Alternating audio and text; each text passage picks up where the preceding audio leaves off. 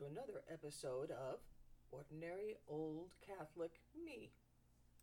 Last time we had the pleasure of a special interview with Candice Azzara, who is an actress and a Catholic in Los Angeles. And today we have her creative partner, Michael Conley, who will talk to us about his work in marketing and public relations and his creative partnership with Ms. Azzara. And we'll talk about how his Catholicism plays into all of that. Welcome, Michael. Hello, and thank you for having me on your show. I'm really excited to be here today. Well, I want to start with uh, the fact that today is the feast of St. Ignatius Loyola. And you have told me that you are a graduate of Loyola High School here in Los Angeles. My Jesuit blood. so you were actually born here in yeah, California. born and raised in LA. So I mentioned in the beginning, in the introduction, that uh, you are Candice Azzara's creative partner, and uh, she and I talked about on the last post podcast that uh, that we were both from New York. She from Brooklyn, me from the Bronx. So it's rare to actually meet a natural born Californian. That's amazing. Everybody else is a transplant. Yes, it's it's very exciting to be here as a native Angelino because I've seen so much. My dad actually graduated Loyola U in '59 when it was all male, hmm and he was summa cum laude. So, and then my mother worked for Father Merrifield, who was the president of Loyola Marymount University. So I guess the first thing I want to know is how do you and Candice Azzara know each other? It was really quite funny uh, and providential, of God's sense of humor moment. Uh, I am a public relations guy, I'm a PR guy, publicist, and I had been pitched about 10 years ago by a program booker, radio booker out of New York. And I'm so functional within my Catholicism that I don't really think about it. It becomes part of my whole lifestyle. So he was pitching me on this show that he wanted one of my clients to be on, and I said, "Oh my gosh, I'm late. I'm gonna I'm gonna miss my Knights of Columbus meeting. if, if if I don't get out of here, can I please call you in the morning?" He goes, "Knights of Columbus, you're Catholic?" And I go, "Yeah. How would you know that?" He goes, "Well, I am too." He says, "You should meet my aunt Candy. You sound like you're the exact male version of her." I said, "I go, yeah, I go to daily mass, and it's part of my whole lifeblood, and it's who I am, and I've been able, very lucky, to dovetail my faith with my my curriculum, and then my faith with my my practice in PR my whole life." He goes, "Oh, you'll love her. I should introduce the two of you." Well, that was ten years ago. Well, for the audience, I want to just ask if you could describe what a PR guy and marketer does, because I think a lot of people haven't got a clue. a publicist is someone who practices public relations. So I'm a publicist in the field of public relations. Public relations has two parts the PR, which is the mouthpiece or the voice box for my client, and then the actual publicity is publicity writing.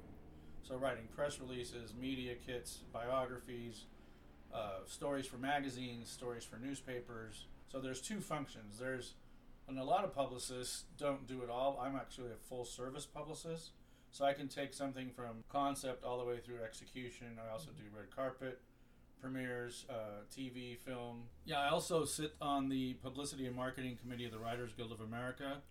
West, and I wrote for Bob Hope as a kid, so that's why I'm on the Writers Guild committee. I was very blessed uh, in the Christmas of 1982. That is not a mistake. 1982. I was the tender age of 22, and I got to write uh, three of the top sketches for Bob Hope's live. We went live from Houston, Texas, on the Bob Hope Christmas show. So it was. I've been in the business a long time. I sound very young, but I had a landmark birthday recently. So it was a perfect uh, creative match between you and Candice Azzara. Oh yeah, because we actually realized that when I was working for Mr. Hope, she was on Fatso with Mel Brooks, and she was starring in classic comedy written by Anne Bancroft and produced by Mel Brooks, while I was actually writing behind the scenes with Bob Hope. So we were actually simultaneously working with legendary comedians and being trained under their tutelage and, production and it was just magic. It was I was born and raised in L.A. She's born and raised in Brooklyn, but she's a generation different than I, and we just had this magical chemistry from the word go. And it's now ten years later, and we have a book and a TV pilot, and it's just wonderful. She's an amazing lady, and I'm so blessed to have her as my writing You partner. mentioned the book, which is. Oh, the book. God, please give me patience and hurry. So tell me about the book. Oh, the book was so much fun. It is so much fun. It's available on Amazon and BarnesandNoble.com, and it's actually 24 short stories about having fun with life, not taking yourself too seriously. Kind of a little bit of a roadmap of how to get through life in Hollywood and life in general uh, with faith and humor, and to not take yourself so seriously, but to take it your walk in life seriously enough to really learn some lessons that are valuable With God. multi relationship, yes. Multi generational, multi relationship, everything from first year of marriage to death to, you know, chocolate addiction to. It's just fun stuff. It really is a lot of fun. And it's Candy with her Brooklynese and me with my LA, Hollywood. I grew up here, she grew up there. And it's really just this beautiful blend of fun, laughter, merriment, and some a little bit of life lessons and some knowledge about how to keep kind of keep things in perspective, but using God as the focal point. Sounds great. Now, I'm getting the sense that you were and are a cradle Catholic from day one of From baptism, the womb. right from the womb. yes, ma'am. So, did you ever have a time, as I did, where you lapsed from the faith? Well, being an altar boy for ten years is kind of hard to lapse, but uh, it paid the bills through high school. I was working. I even worked at the rectory, as my mom was a single parent mom. I was the oldest of three kids, so the priests were so kind that they actually let me work all four years of high school at the rectory on the weekends, so I had spending money, as well as I became head altar boy, and I would even do the weddings and the funerals, and I knew the mass inside out, backwards and forwards, including the funeral mass, the matrimonial mass, Wow. everything. There was one time where the priest didn't show up because he knew I was so well versed in the rehearsal that the couple actually sat me at the head table at their wedding instead of the priest because they couldn't believe I knew the entire ceremony from beginning to end without even a book. I knew it all to memory. Funerals, masses, and everything It was just amazing. That's That's, that's, a long time. That's a Did long you ever consider becoming a priest? Yes, actually, I I still every once in a while will think about the Jesuits. I tried becoming a Jesuit four times, and each time after the interview, it's a very thorough interview process.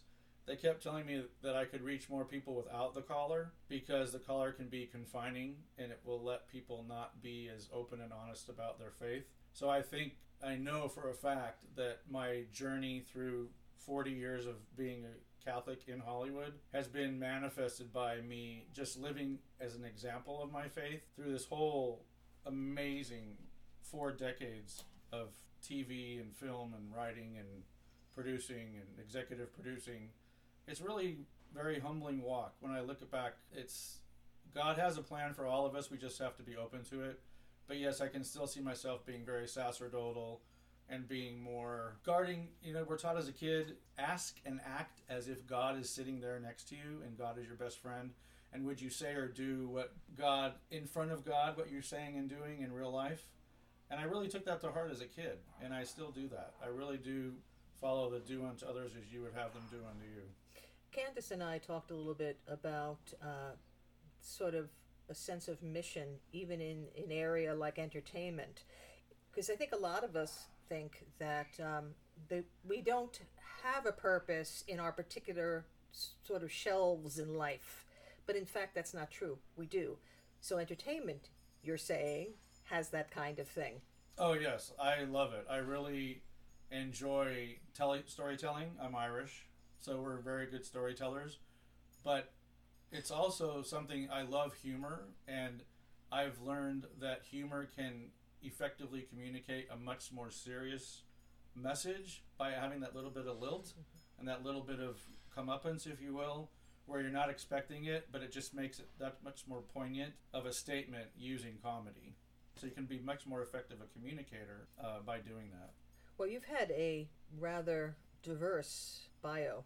But one of the things I noticed on it related to Catholicism is that you did a, I don't know if you'd call it a series, but you did a production called The Saints Speak.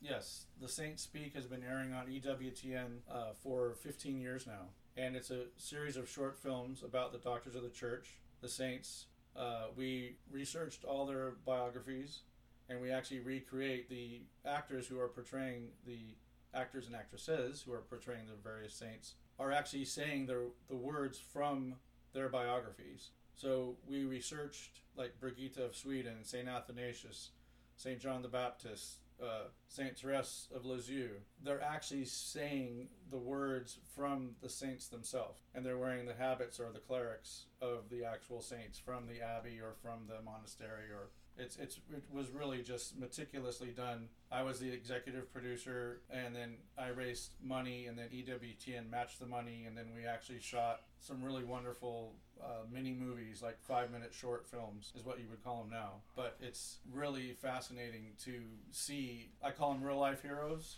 because the heroes of the church, or the heroes, period, are people in my life who've walked the real road. I mean, superheroes are great; those are fun comic strip things. But one of the reasons I wanted to do the series, uh, The Saints Speak, was because to me they were real life heroes who walked BC and AD and were part of the actual formation of the Bible and were part of our our heritage of being the Catholic Church. Who's your favorite saint? Saint Therese of Lisieux, without a doubt.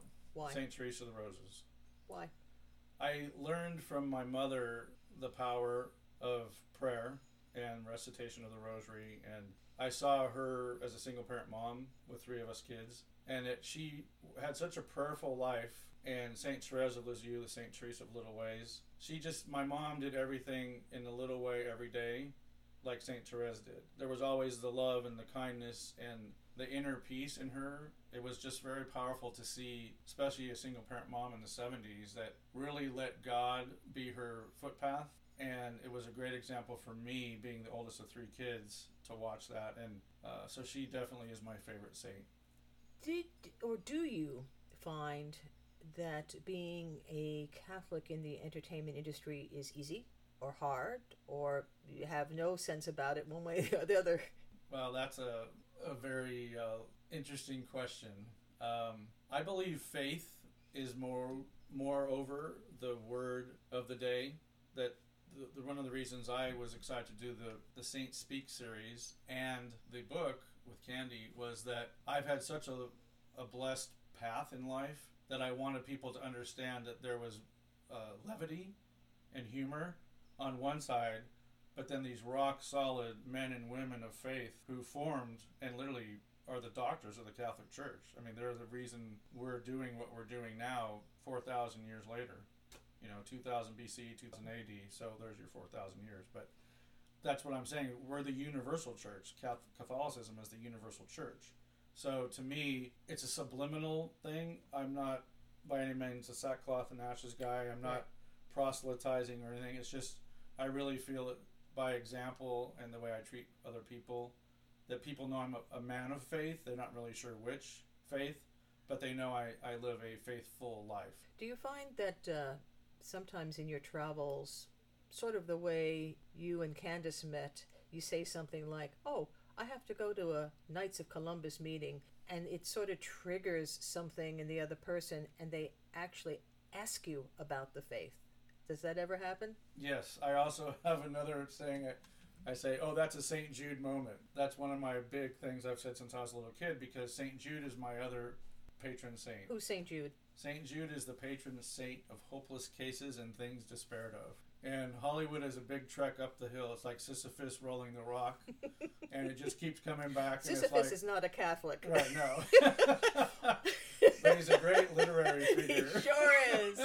for for those who don't know, there is, and it's one of my favorite myths because that's how I've always oh, wow. thought no of idea. life. I've always loved it. It's about a poor soul, this little guy whose entire existence, perhaps he's cursed to this existence. I think he is by one of the Greek gods or the Roman gods, and he's cursed to push a boulder up a hill for eternity, which will always roll back on him, so he has to start again. So Yes. that's Sisyphus. So that's how you kind of see Hollywood.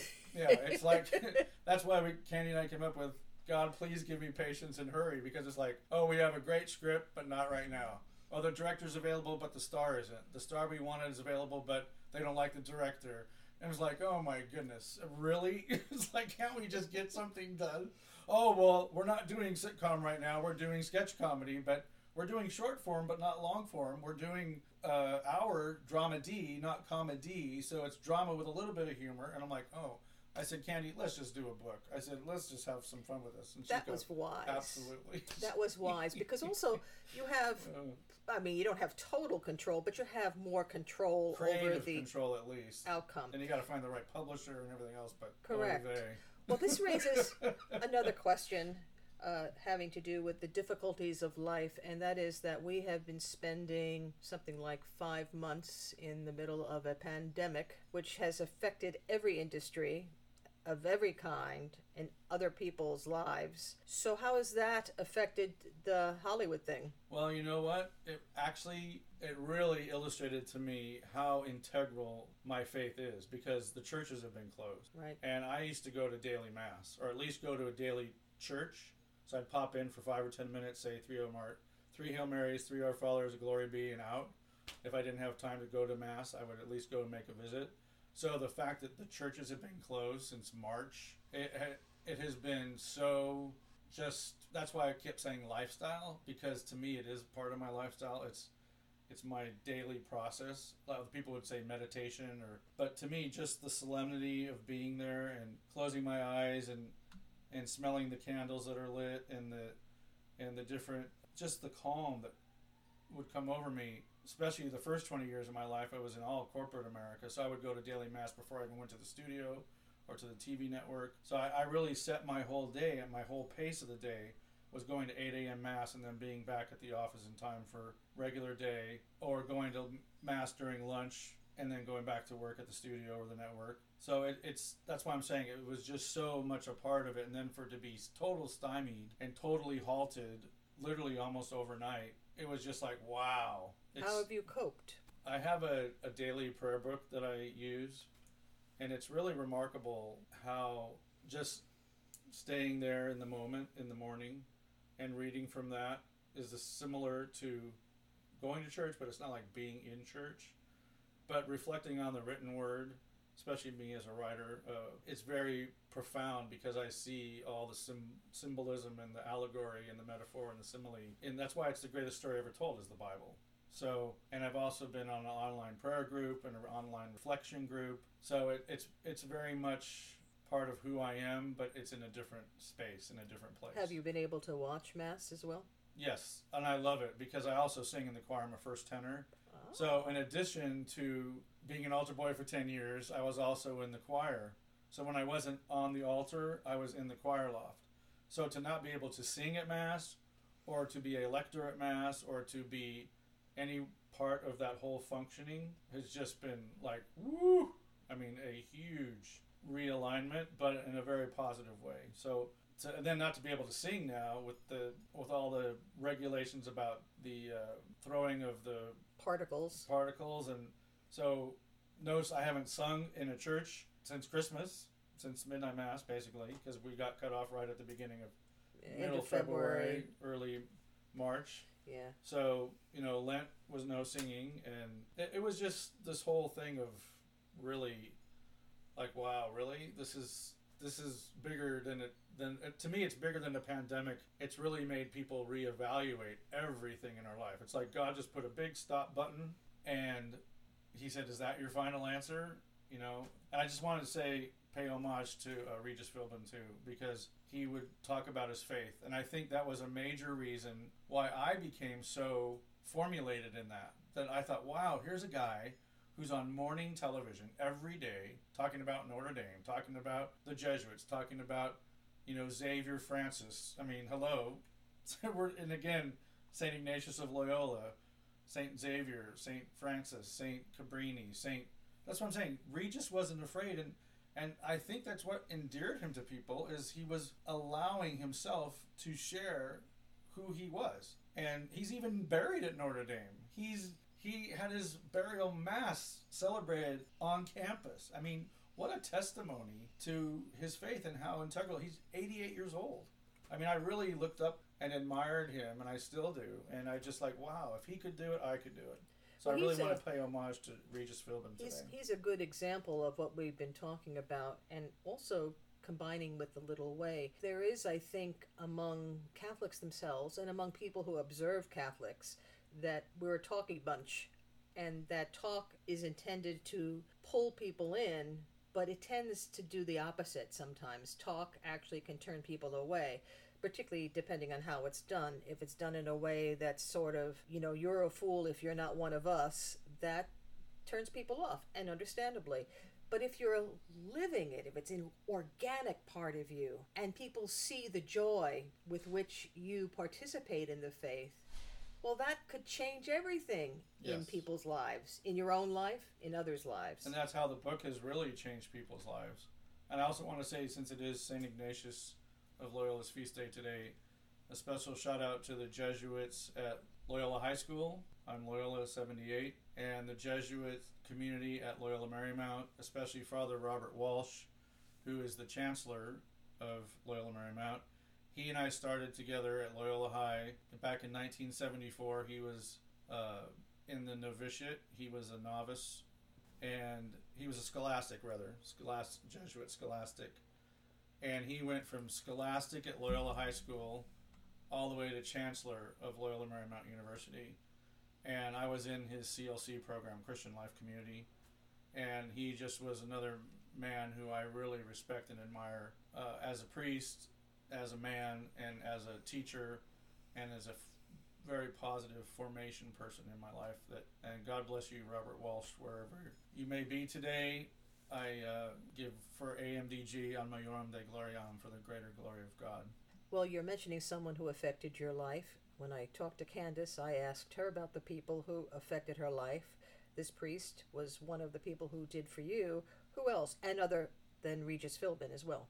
Father Dan Ryan, SJ, he taught AP English at Loyola High School. And he saw my talent early on as a kid. And he would sit with me after school and say, You know, Michael, if you just focus a little bit more on your non sequiturs and focus a little bit more on building your paragraphs and focus more on honing in your who, what, when, where, why, how. He says, You're going to have a wonderful career as a writer and a journalist. So, yeah, Father Dan Ryan, who's also uh, in heaven now. He, I thank him every day for the time and attention he took to seeing my actual potential and really developing it and honing it. I Isn't that interesting? very You- blessed. as you were talking, I was thinking about some of the people from my educational background, which is also Catholic in the sense that uh, I started in kindergarten a lot earlier than you, 1959, uh, pre Vatican II, and uh, went all the way through high school at uh, the Academy of Mount St. Ursula, which is uh, the oldest girls' Catholic school in the Bronx. Still exists, but only as a high school now. Oh, Regis from the Bronx too. That's right. That there you go. Another good reason to like the guy. So the the people who affected me, I can tell you right now. When I was a kid in uh, kindergarten, uh, there was a nun who was probably ninety years old then, named uh, Mother Anna, and Mother Anna was the reason I took piano lessons because she would sit with me and play Mary Had a Little Lamb on the piano, and I became fascinated with the piano and played it for a number of years. Don't really anymore. Sort of noodle at it from time to time, but don't do it. And then uh, my fifth grade teacher was amazing. She used to take us. Now these are days that you don't see now, where the nun would lead us on the subway, thirty girls, on the subway to go to Lincoln Center to watch a ballet Wow. you know uh, this kind of stuff doesn't happen. And she got me interested in all sorts of things cultural. And interestingly enough that's what i liked about them is that yes they were religious but they were interested in all things cultural all things historical all things philosophical. Amazing people. And i think that for whatever reason i am I became what I became because these women told me that I could, and this was long before the women's movement. Yeah, formation. That's what I'm saying. It's people who really your formative years are in school, and you really do become what you learn. Absolutely. It's it's really powerful.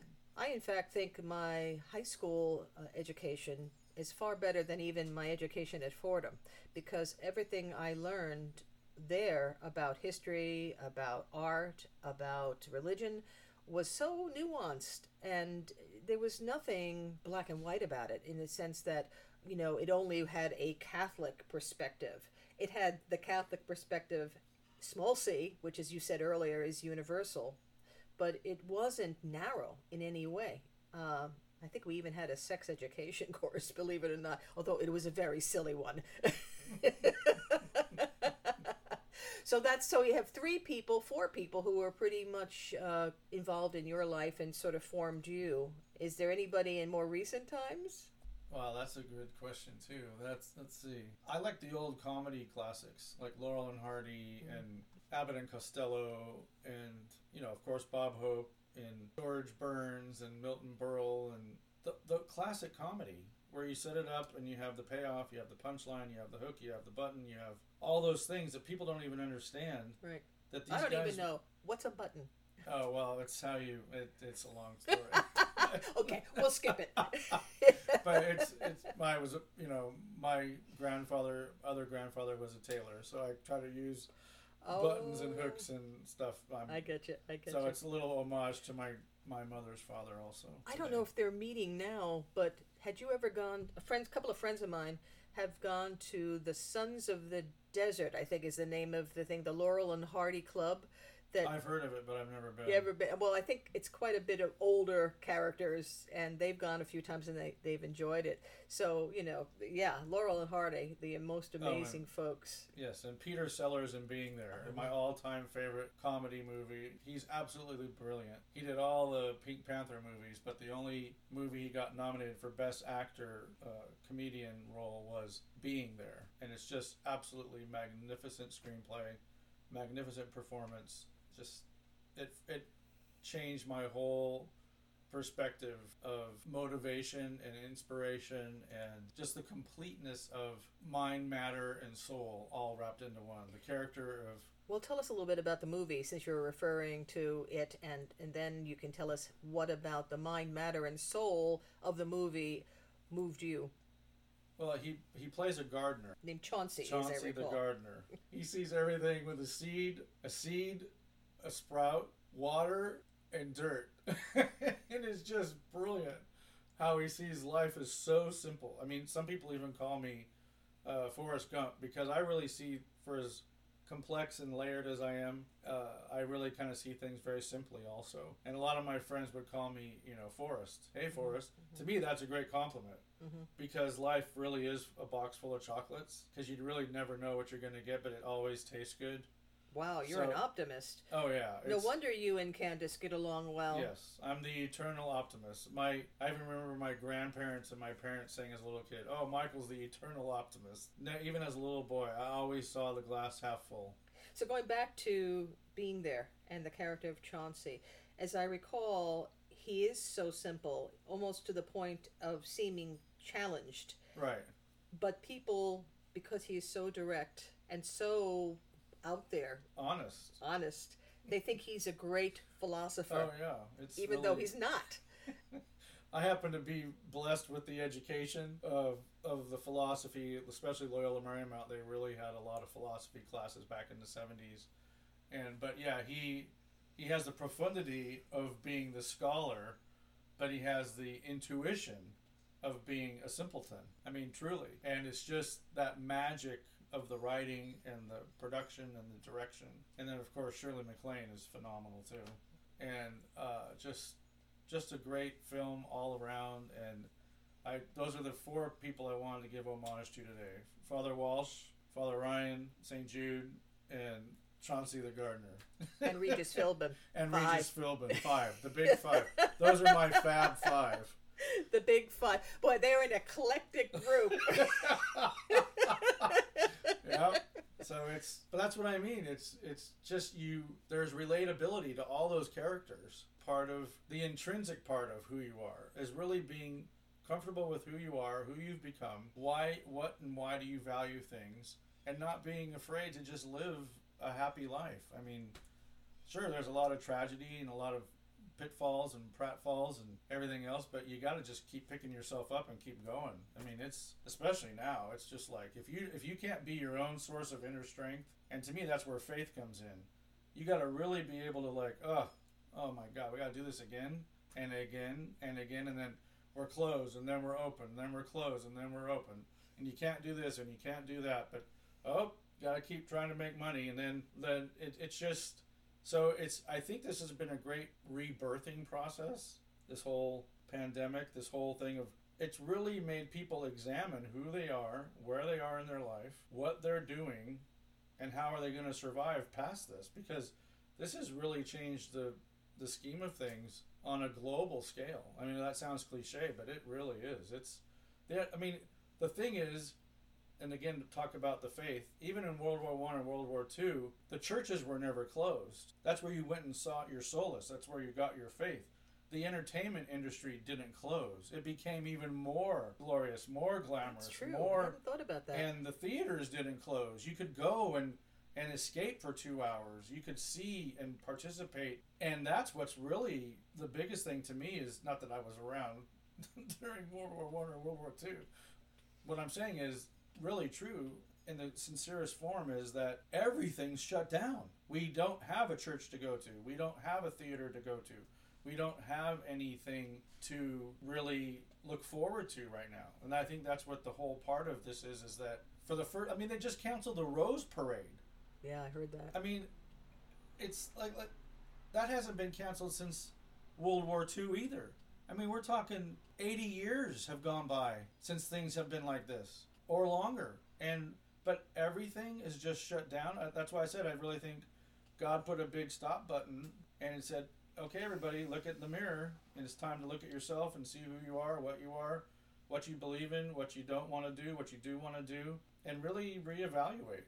Well, that actually raises another question or another aspect of things that Candy and I talked about, and that was about the Eucharist, which is the center of the Catholic faith, and how that has been one of the things that has been interrupted because obviously, uh, for you couldn't go to mass. People who were at home and disabled couldn't get a priest to come to them initially. I think that may have changed since again, but for a long time the Eucharist was completely blocked off from from our availability. And uh, I mentioned last time that, and we talked about it, Candice and I, that the Eucharist is the center of our faith because we Catholics believe that once the priest says the words of transubstantiation, the bread and wine that still appear as bread and wine are substantially changed into the body, blood, soul, and divinity of Christ.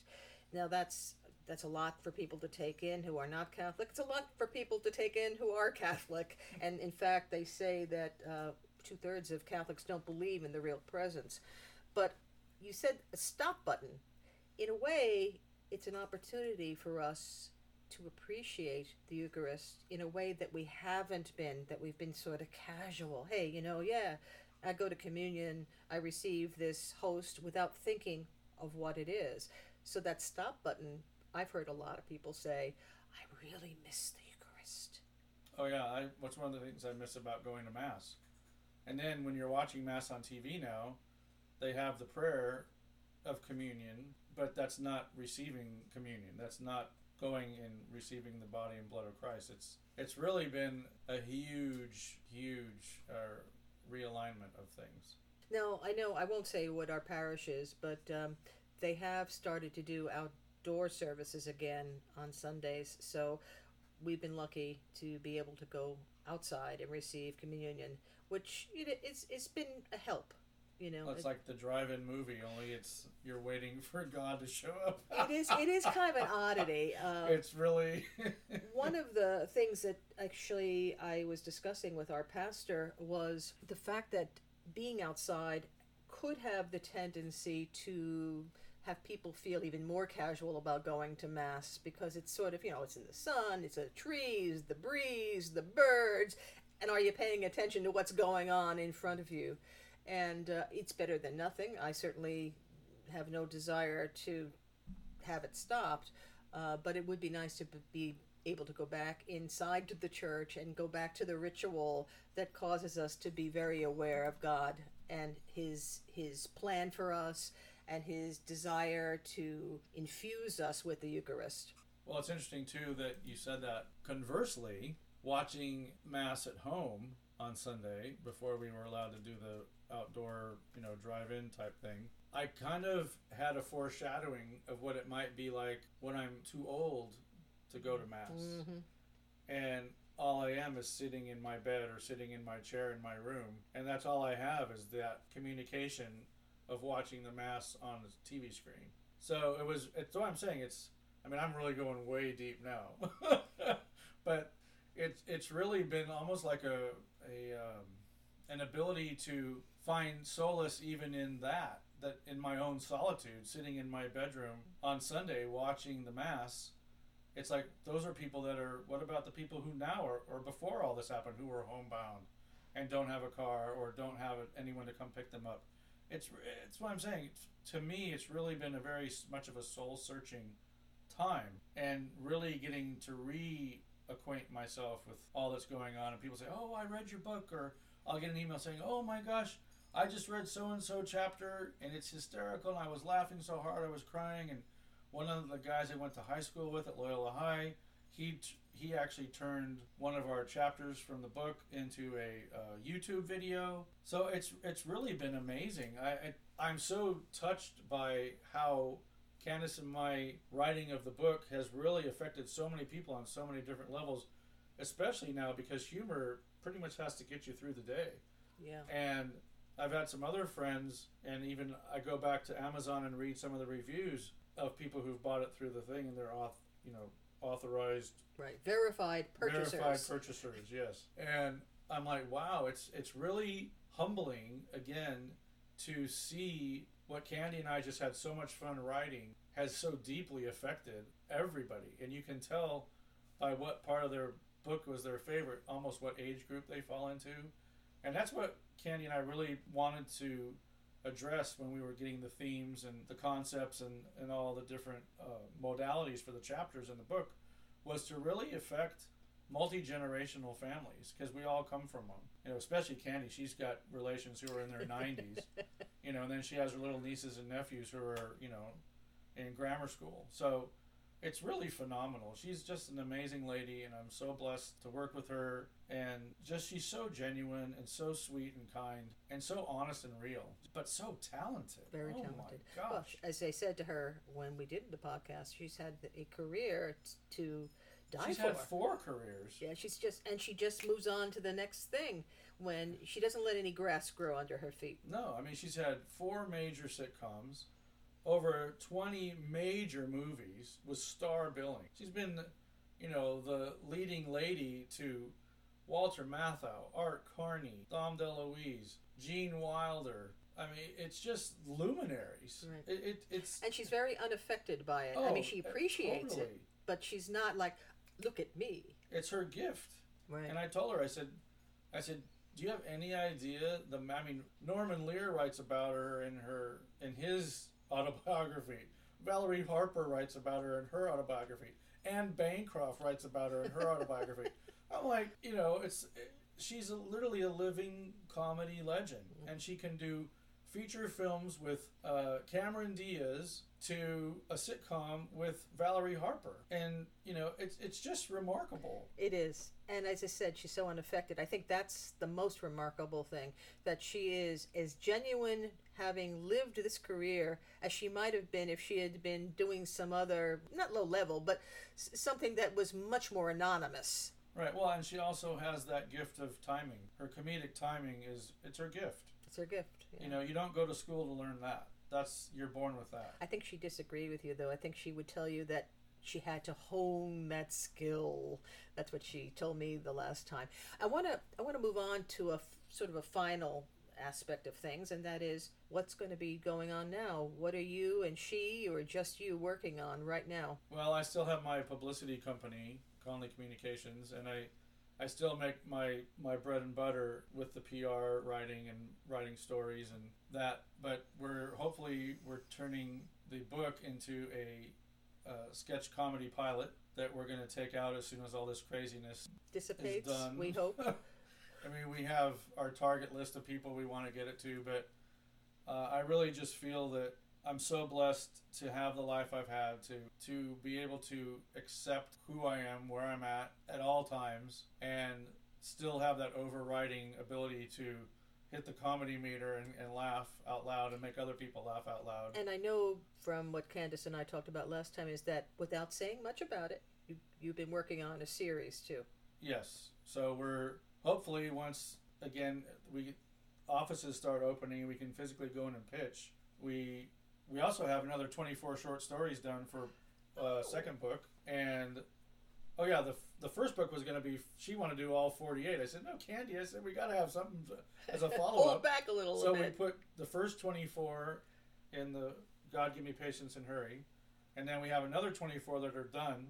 So when it comes time to do that we're ready to go just with a little bit of editing we can do god please give me patience and hurry part two and then we've got the pilot in the can so to speak and it's just wonderfully funny and it's multi-generational again from millennials all the way to uh, i don't know if i can say it menopause you can say it. It's a reality. um, but no, we go from literally from you know, it's it's just fun. We have fun making fun of life, but treating the people that it involves with, With empathy. empathy. Yes. Yeah. Yeah. And where from the empathy comes the comedy because we all can see ourselves, and men too. I mean, you know, we don't go through menopause. Which funny, we should act. Men should actually go through menopause, and then women should go through something else. right. So it's you know, but again, there's the comedy in that too. They suffer. They suffer from lots of things Exactly. too. Yeah, of course. we suffer from our own set of stuff that no one even knows about. That's right. Well, I have been delighted to have you here. And uh, is there any final word you'd like to say about being a Catholic? I think you just gotta accept and be happy where you are in life.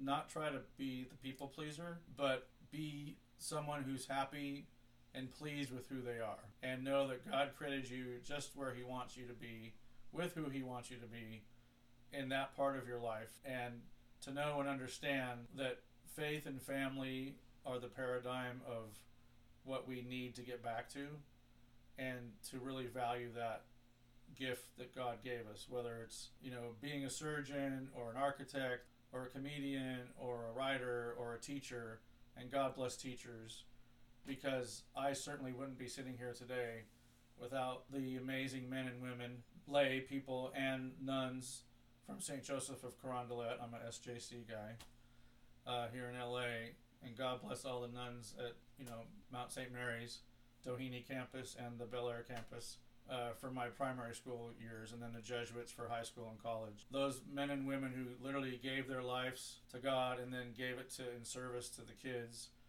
I just went to my 45th grammar school reunion. That's the other thing about Catholic education uh, is we some of the girls literally found almost every single person that I've known since sixth grade. It's truly remarkable. I I've been so blessed, and I, I give it back to God among, immensely, not just through tithing, but truly giving back to others. And that's the, the, the credo, I guess, for the to end this conversation is, you know, the Jesuit faith is not only ad majorem Dei gloriam for the greater glory of God, but one of the precepts of the whole Jesuit order is to give and not count the cost. And that's part of the prayer of St. Ignatius. You know, give me only your love and your grace, that's enough for me. So it's it's really a very profound way of life and it can be a very happy way of life too. Oh, I really appreciate your coming and talking to me. This is my second interview on this little new podcast, Ordinary Old Catholic Me, and I'm hoping to have quite a few other interesting people who have a very terrific life, interesting life, complex lives, but also are Catholic. And maybe we'll have a couple of non Catholics to come on in and talk about their curiosity about the faith. In any case, thanks a lot, Michael. Yeah, thank you so much for having me. Have a great week. Thanks again to Michael Conley for that lovely interview, and I look forward to our visit next time on Ordinary Old Catholic Me.